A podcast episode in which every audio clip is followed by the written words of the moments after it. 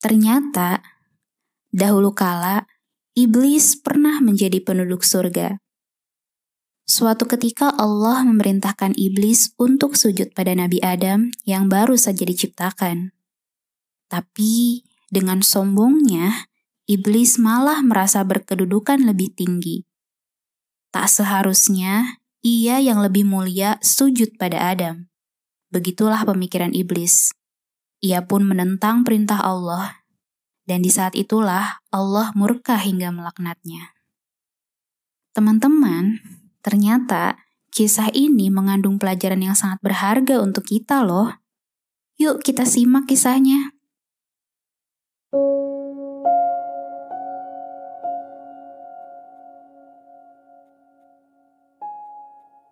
Halo, Assalamualaikum. Perkenalkan, saya Irin yang akan membawakan kisah mengenai kesombongan iblis hingga membuatnya terusir dari surga. Sebelum kita masuk ke pembahasan utama, kira-kira teman-teman sudah tahu belum alasan kenapa iblis bisa berada di surga? Ada beberapa pendapat mengenai alasan eksistensi iblis di surga loh. Sebagian ulama ada yang berpendapat, dahulu, malaikatlah yang membawa iblis ke surga. Kisahnya masih berkaitan dengan pembahasan di episode sebelumnya. Pada episode 21 yang berjudul Tujuan Allah Menciptakan Manusia, kami telah menceritakan bahwa dahulu, sebelum manusia diciptakan, telah ada makhluk lain yang menghuni bumi, yaitu bangsa jin. Iblis ini juga termasuk bangsa jin yang mendiami bumi di kala itu. Namun, suatu ketika bangsa jin melakukan pertumpahan darah dan membuat kerusakan di bumi. Hingga Allah mengirimkan pasukan malaikat untuk membunuh mereka dan menggiring mereka ke wilayah pesisir pantai. Iblis termasuk yang ditawan ketika itu. Kemudian para malaikat membawanya ke langit. Saat itulah iblis berada di langit. Sementara itu, menurut Ibnu Abbas, dahulu, iblis adalah pemimpin para malaikat di langit. Nama iblis itu adalah Azazil. Bisa dikatakan ketika itu iblis merupakan orang yang paling mulia di antara penduduk surga. Iblis pula lah di antara mereka yang paling banyak menguasai ilmu dan paling banyak ibadahnya. Keren banget kan iblis di waktu dulu? Tapi karena suatu hal, Allah murka pada iblis hingga mengusir mereka dari surga untuk selama-lamanya. Ceritanya begini. Dahulu, ketika jasad Nabi Adam telah ditiupkan ruh, Allah meminta malaikat dan jin yang menghuni surga untuk sujud pada Nabi Adam. Cerita mengenai pembuatan jasad Nabi Adam bisa kamu simak di episode 22 ya.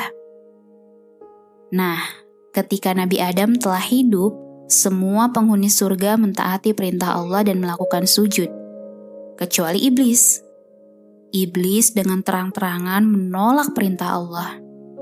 Mendapati sikap iblis itu, Allah lantas bertanya, "Wahai iblis, apa sebabnya kamu tidak ikut sujud bersama-sama mereka?" Iblis kemudian menjawab, "Aku sekali-kali tidak akan sujud kepada manusia yang engkau ciptakan dari tanah liat kering yang berasal dari lumpur hitam yang diberi bentuk." Mendapati penolakan iblis yang terang-terangan dengan alasan seperti itu, Allah tentu saja tidak suka. "Keluarlah dari surga, karena sesungguhnya kamu makhluk terkutuk, dan sesungguhnya kutukan itu tetap menimpa dirimu sampai hari kiamat," ujar Allah pada iblis. Percakapan iblis dan Allah itu tercatat dalam Quran surat Al-Hijr ayat 32-35. Dalam ayat tersebut, kita bisa melihat bahwa iblis telah membanding-bandingkan diri. Iblis menjadi makhluk pertama yang membanding-bandingkan diri loh. Ia merasa dirinya yang diciptakan dari api lebih mulia dari Nabi Adam yang diciptakan dari tanah.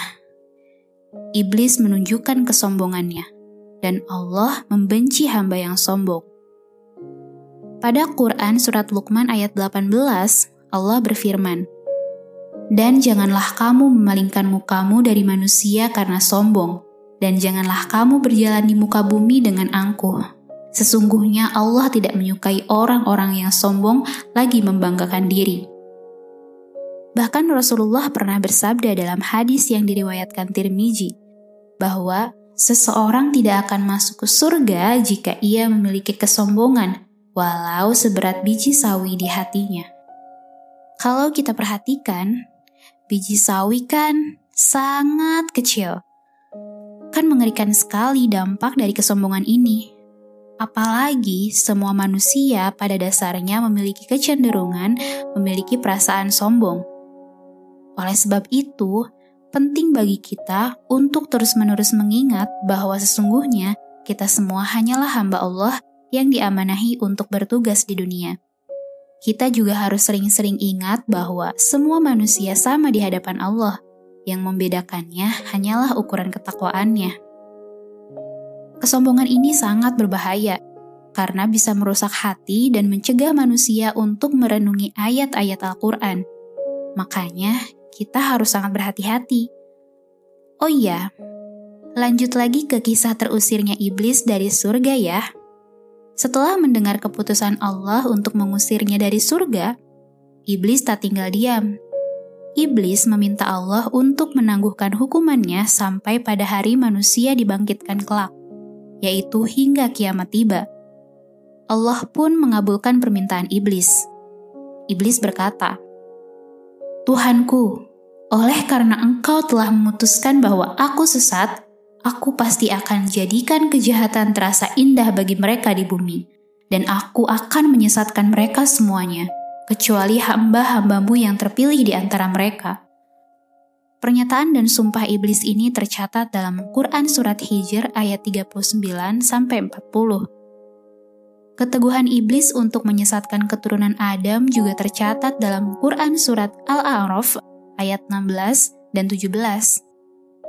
Dalam ayat tersebut, iblis mengatakan, "Karena engkau telah menyesatkan aku, maka aku benar-benar akan menghalang-halangi mereka dari jalan engkau yang lurus. Kemudian aku akan mendatangi mereka dari muka dan dari belakang mereka, dari kanan dan dari kiri mereka.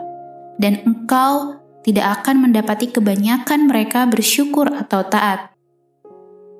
Walaupun janji iblis itu telah diucapkan beribu-ribu tahun yang lalu, namun kekonsistenannya untuk menyesatkan manusia tak luntur sedikitpun.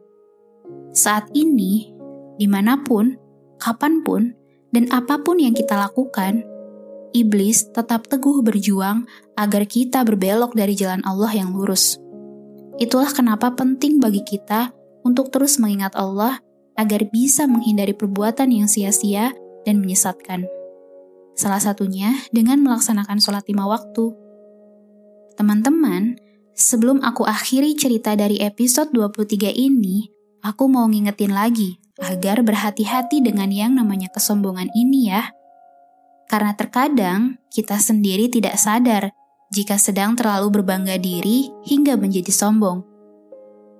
Sekian kisah awal mula terucapnya janji iblis untuk menyesatkan manusia. Simak serial kisah Nabi Adam di episode berikutnya pada podcast Cerita Sejarah Islam. Saya Irin, pamit undur diri. Wassalamualaikum warahmatullahi wabarakatuh.